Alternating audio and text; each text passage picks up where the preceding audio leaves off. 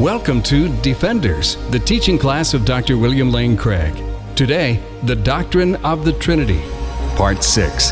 For more information and resources from Dr. Craig, go to reasonablefaith.org. Last time we were together, we talked about the Logos Christology of the early Greek apologists.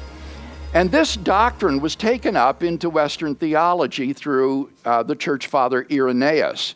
During the following century, the third century, a very different conception of the divine personages emerged in contrast to the Logos doctrine of the Greek apologists.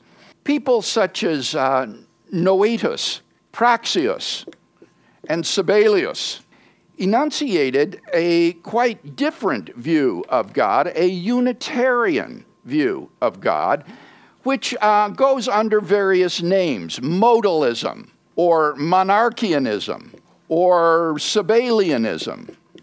According to this view, the Father, the Son, and the Holy Spirit are not distinct persons. There is only one person who is God, and either it was the Father himself who became incarnate and suffered and died on the cross, the Son was at most the human side of the Father, so to speak, the human uh, face of God the Father. Or else, alternatively, the one God sequentially assumed three roles in his relationship to humanity. First, the Father then the Son, and then the Holy Spirit. One of the finest treatises um, written against this early modalism is by the uh, North African church father Tertullian, who wrote a treatise called Against Praxeas, a refutation of the views of Praxeas. And this is very much worth reading today if you want to read a treatise by one of the early church fathers, I think this is the one that I would probably recommend. Tertullian's Against Praxeas is a brilliant um, piece of work and extremely influential. In his treatise, um, Tertullian brought greater precision to many of the ideas uh, and also introduced much of the terminology that would later uh, be adopted in the creedal formulations of the doctrine of the Trinity. Indeed, the word Trinitas or Trinity stems from Tertullian. Now, Tertullian was very anxious to preserve what was called the divine monarchy, which was a word used by the early Greek apologists for monotheism, to speak of the uh, monarchy of God was to speak of the only true God, the one God, monotheism. But while he wanted to insist upon the truth of the monarchy, Tertullian also wanted to emphasize what he called the divine economy, a word which he borrowed from Irenaeus. And the word economy in reference to God seems to have reference to the way in which the one God exists. There is one God, but he doesn't exist just as one person, as the monarchians or the modalists thought. He says that the error of the monarchians was, and I quote, thinking that one cannot believe in one only God in any other way than by saying that the Father, the Son, and the Holy Spirit are the very self same person, end quote. But Tertullian thinks that while all are one by unity of substance, he goes on to say, and I quote, the mystery of the economy distributes the unity into a trinity, placing in their order the three persons the Father, the Son, and the Holy Spirit.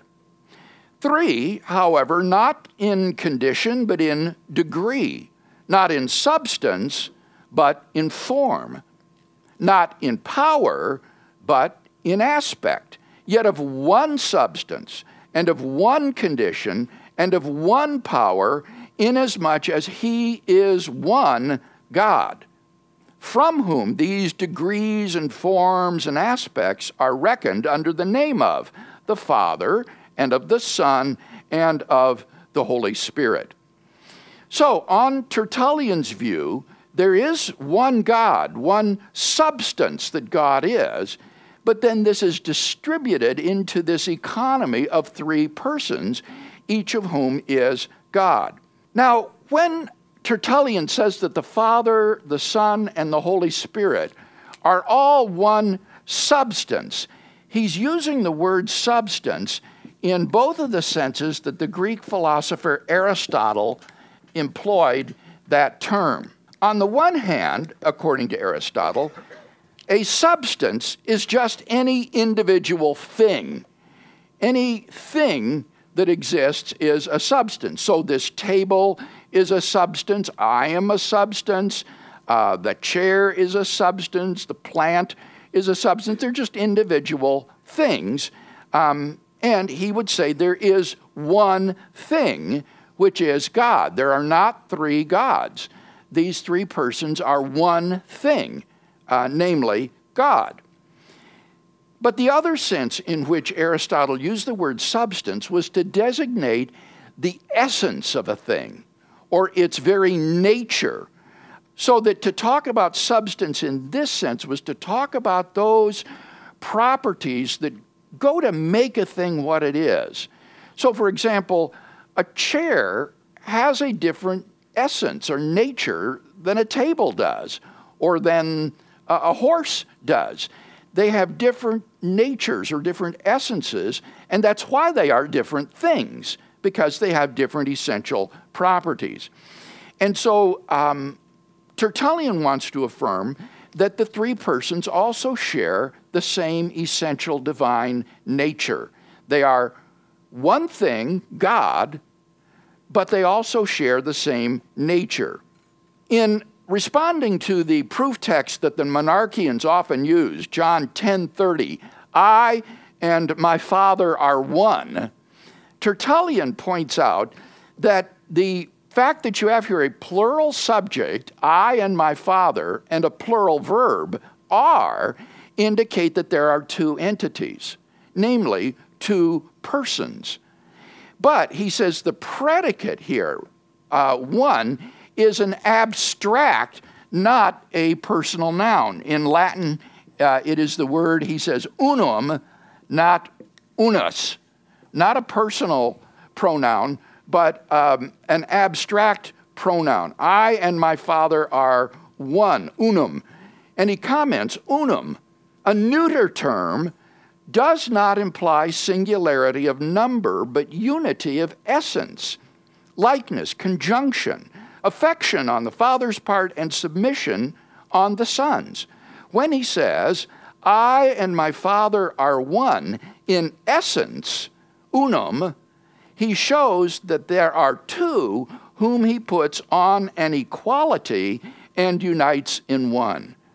So, in the proof text, I and my Father are one, you have a multiplicity of persons, two distinct persons, but a unity of essence. I and my Father are one, not one person, but one uh, in essence. They have the same nature. So, when Tertullian says that the monarchy is distributed into uh, the economy in three forms or aspects, He's not affirming modalism, but rather what he's saying is that the diversity of the persons all share the same nature. They are one substance, one thing, having one nature. Now, it's become conventional wisdom today to say that when these church fathers, like Tertullian, um, said that God is three persons, they didn't mean this in the modern psychological sense of a person as someone who is a center of self consciousness. I. Um, rather, they just meant to say there are three individuals, uh, but not three persons in this psychological sense. But I think when you read Tertullian himself, um, what you'll find is that that claim is, uh, shall we say, greatly exaggerated. Uh, it seems to me that Tertullian does think of the Father, the Son, and the Holy Spirit as three self conscious persons. For example, in a remarkable passage which is aimed at illustrating the doctrine of the Son as the uh, immanent logos in the Father's mind. Remember, that was what the Greek apologists believed, that the logos was originally immanent within the Father as the Father's reason or mind. And to illustrate this, Tertullian invites the reader uh, who he says is created in the image and likeness of God, and so is in that sense like God, to think about the role of reason in the reader's own self reflective thinking. He says, Observe then that when you are silently conversing with yourself, this very process is carried on within you by your reason, which meets you with a word at every movement of your thought, at every impulse of your conception. Tertullian is thinking here of your own reason as a kind of dialogue partner um, that you engage with in self reflective thought. And I think probably every one of us has had that experience of sort of talking to himself, uh, where you're sort of engaged in this self uh, reflective uh, conversation with yourself. And Tertullian says that um, when we do that, this reason within you meets you as a sort of self uh, conscious person. He says, in a certain sense, the word is a second person within you through which you generate thought. Now, of course, Tertullian reason, uh, realizes that no human being is literally two persons. But he says, when you carry on this conversation with yourself, it is sort of like two persons within you.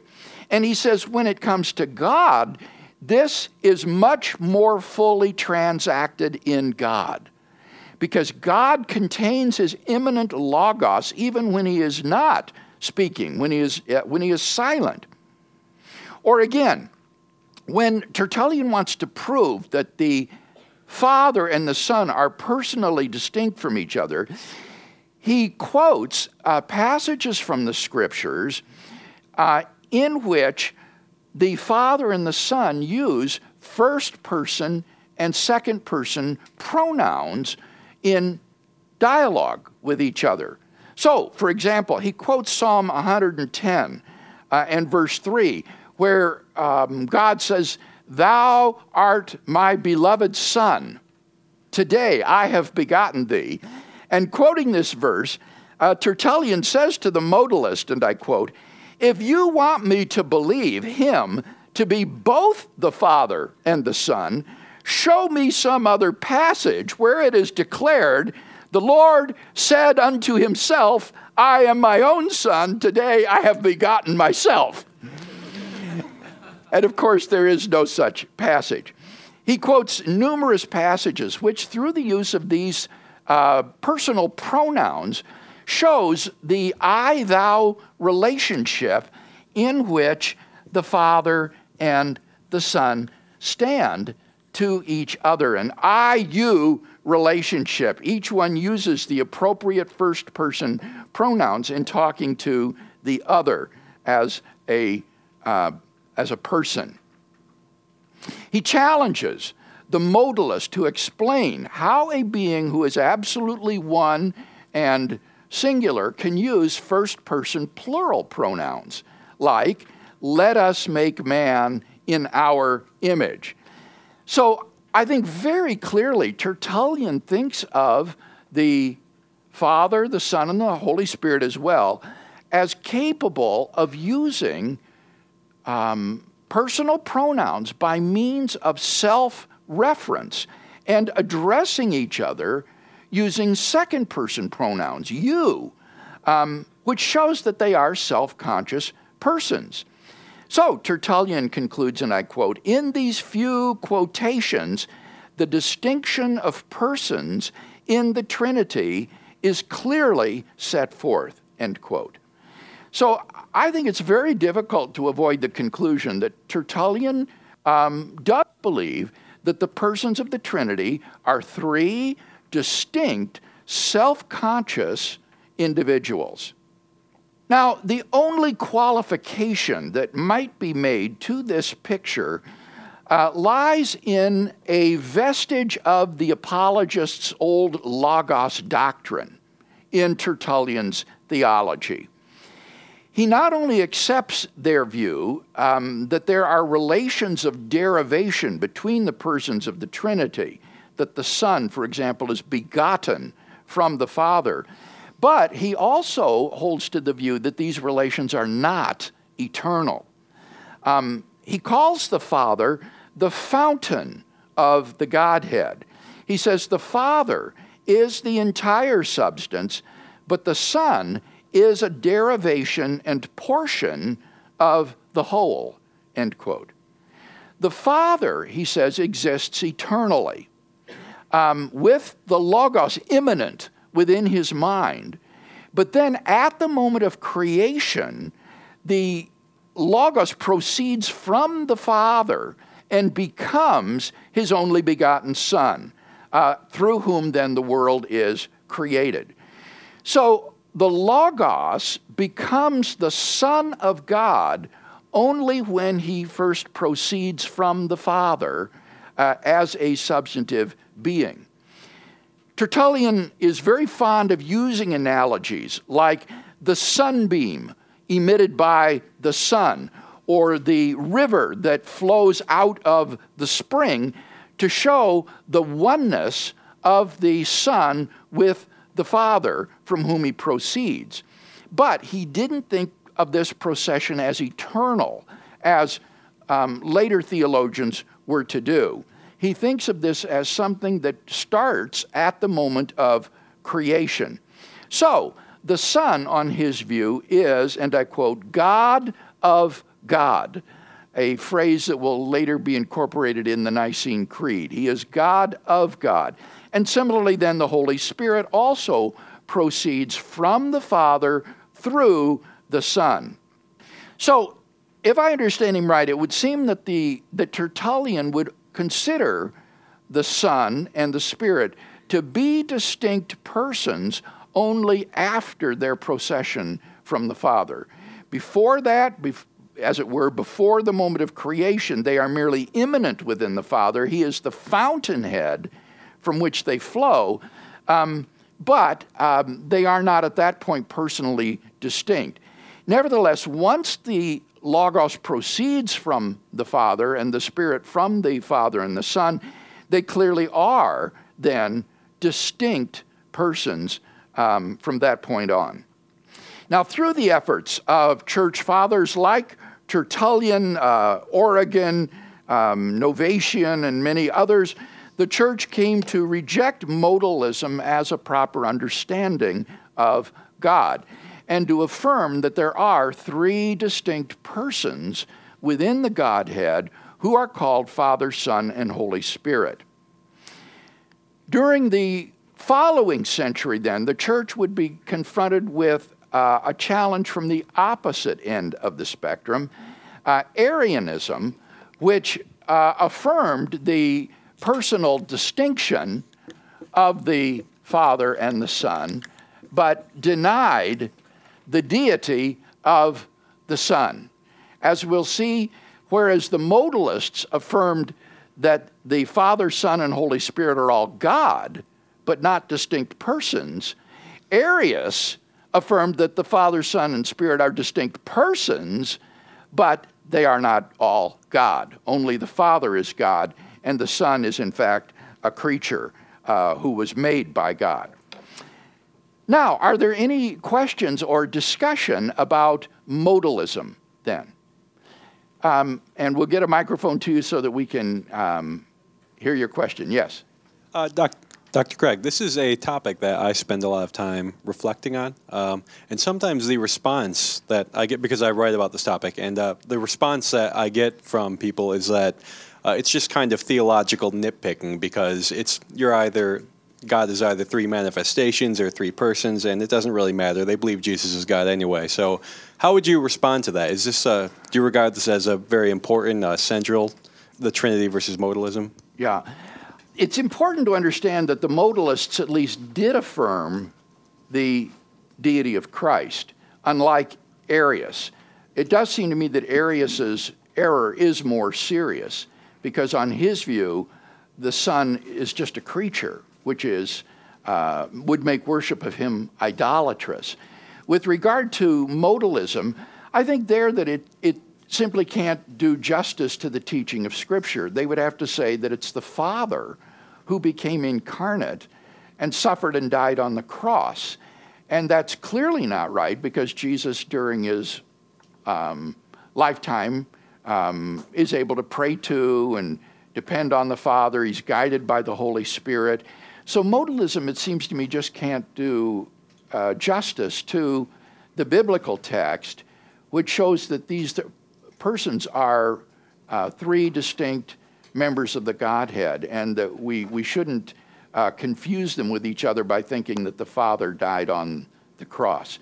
Keeping the persons of the Trinity straight, I think, will have practical importance for our devotional life, our Christian life. For example, Jesus taught us to pray to the Father in the name of the Son, and then through the power of the Holy Spirit. And by, by keeping these persons of the Trinity straight, it can help us to order our devotional lives, I think, in a proper way. Um, for example, in, in prayer. Uh, thank you. Yeah, so I was just wondering, how did the modalists of the day, how did they exegete passages like where Jesus is praying to the Father, or when it's very clear, at least to me, that they're distinct persons? Like, how did they res- how did they exegete those? It seems that the best they could do would be to say that in the incarnation, Christ had a human side or a human nature or aspect, and that it's the human nature or aspect that is praying to the divine nature or aspect. So he really is talking to himself in these prayers, but they would try to make sense of it by saying it's the human side talking to the divine side. Yeah, but that doesn't make any sense to me unless they're No. two different persons. I'm just uh, trying to answer how they would say it, but I think you're quite right. It's, it's a, a completely inadequate answer to deal with the prayer life of Jesus, for example, when he says to the Father, Not my will, but thine be done, and so forth. James? I just had a question about these these heresies here that we're going over because um, I understand modalism to be a different heresy from monarchianism. Is that is that correct or not?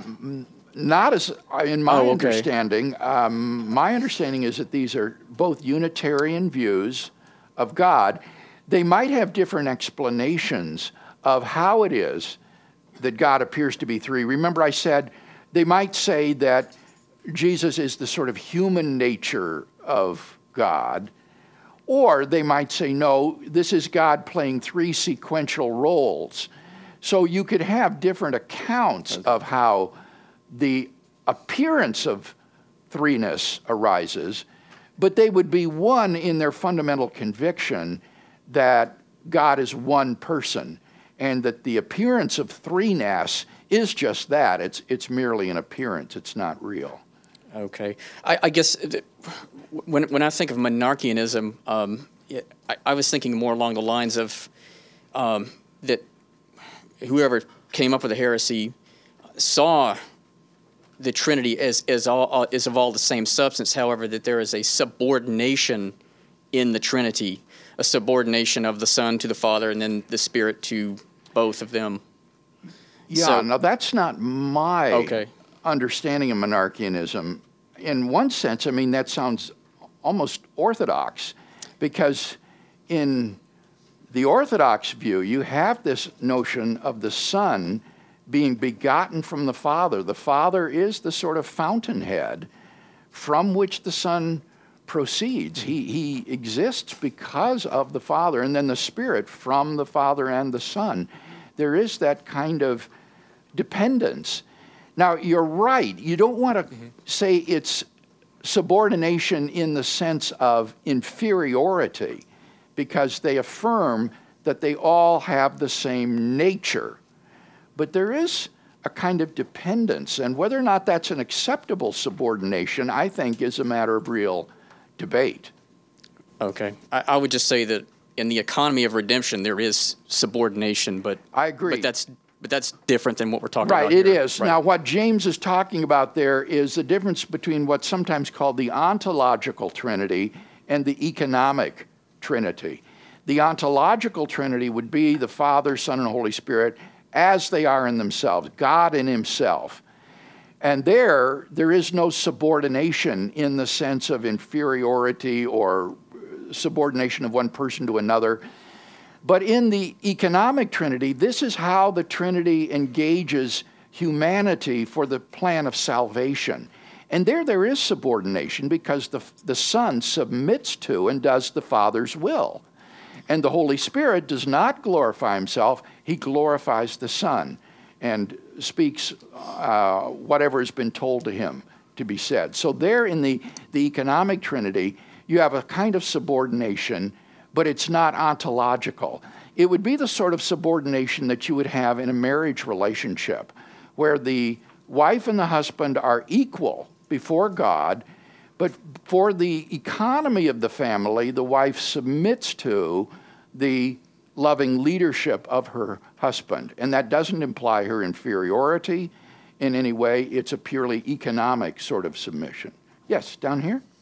Uh, Dr. This just popped in my mind. Uh, they would say that there's no distinction of persons, right? Like like it's all one substance, but there's no distinction of persons. Yes. How would that translate into the fact that all humans bear God's image, even though we all share the same nature, but we're all not the same person? Obviously, there are multiplicity of human persons around, but we all share the same. We all, we all share one thing in common. That is our humanity. We all have the same imago Dei, but we're all there's a this diversity of persons. Nevertheless, like how would they go about explaining? Well, how's the imago Okay. Dei expressed? The idea there would be that human beings have the same nature. Aristotle said the nature of humanity is to be a rational animal. We have a, a biological body, but a rational soul. And when we have three instances of that nature, you have three different individuals. So we have Adam and John and George. And those all those each have the same fundamental human nature, but each one exemplifies that nature um, or instantiates that nature as, as an individual man. Uh, and we'll see that that actually becomes very important in these Trinitarian debates over Arianism. Um, so I don't think that's a problem for the Unitarian. The Unitarian would say that God is one person and each one of us is one person. And in that sense, we are like God. We are made in his likeness and image. Uh, we are each one person. And what the Trinitarian would say is that we do not share God's nature insofar as the fact each of us is one person and not three persons.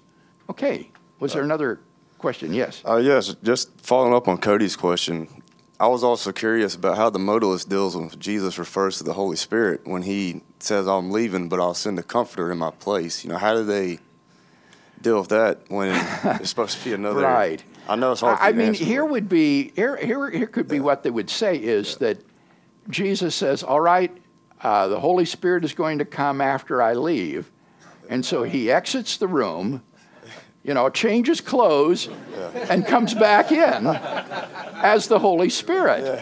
And so it's really just role playing. It, it's masquerade, really. Where it gets difficult is when you have the three persons, at, or the two persons at least. Well, yeah, you have all three at the same time, like at the baptism of Jesus, where the Father says, This is my beloved Son, with whom I am well pleased, and the Spirit descends upon the Son in the form of a dove. That's where it's difficult for the modalist to say these are three sequential roles played by um, the one person because they're all there interacting with each other at the same time. All right, well, we will now uh, draw it to a close. And uh, next week, we will uh, look at the challenge that the church faced in Arianism and how this led to uh, the Council of Nicaea and the codification of the doctrine of the Trinity. Let's close now with a benediction. And now may the Holy Spirit fill you and guide you throughout this week so that you might do all the will of our God and Father to the glory of His Son, Jesus Christ. Amen. The copyright for the content of this recording is held by Dr. William Lane Craig. For more, go to reasonablefaith.org.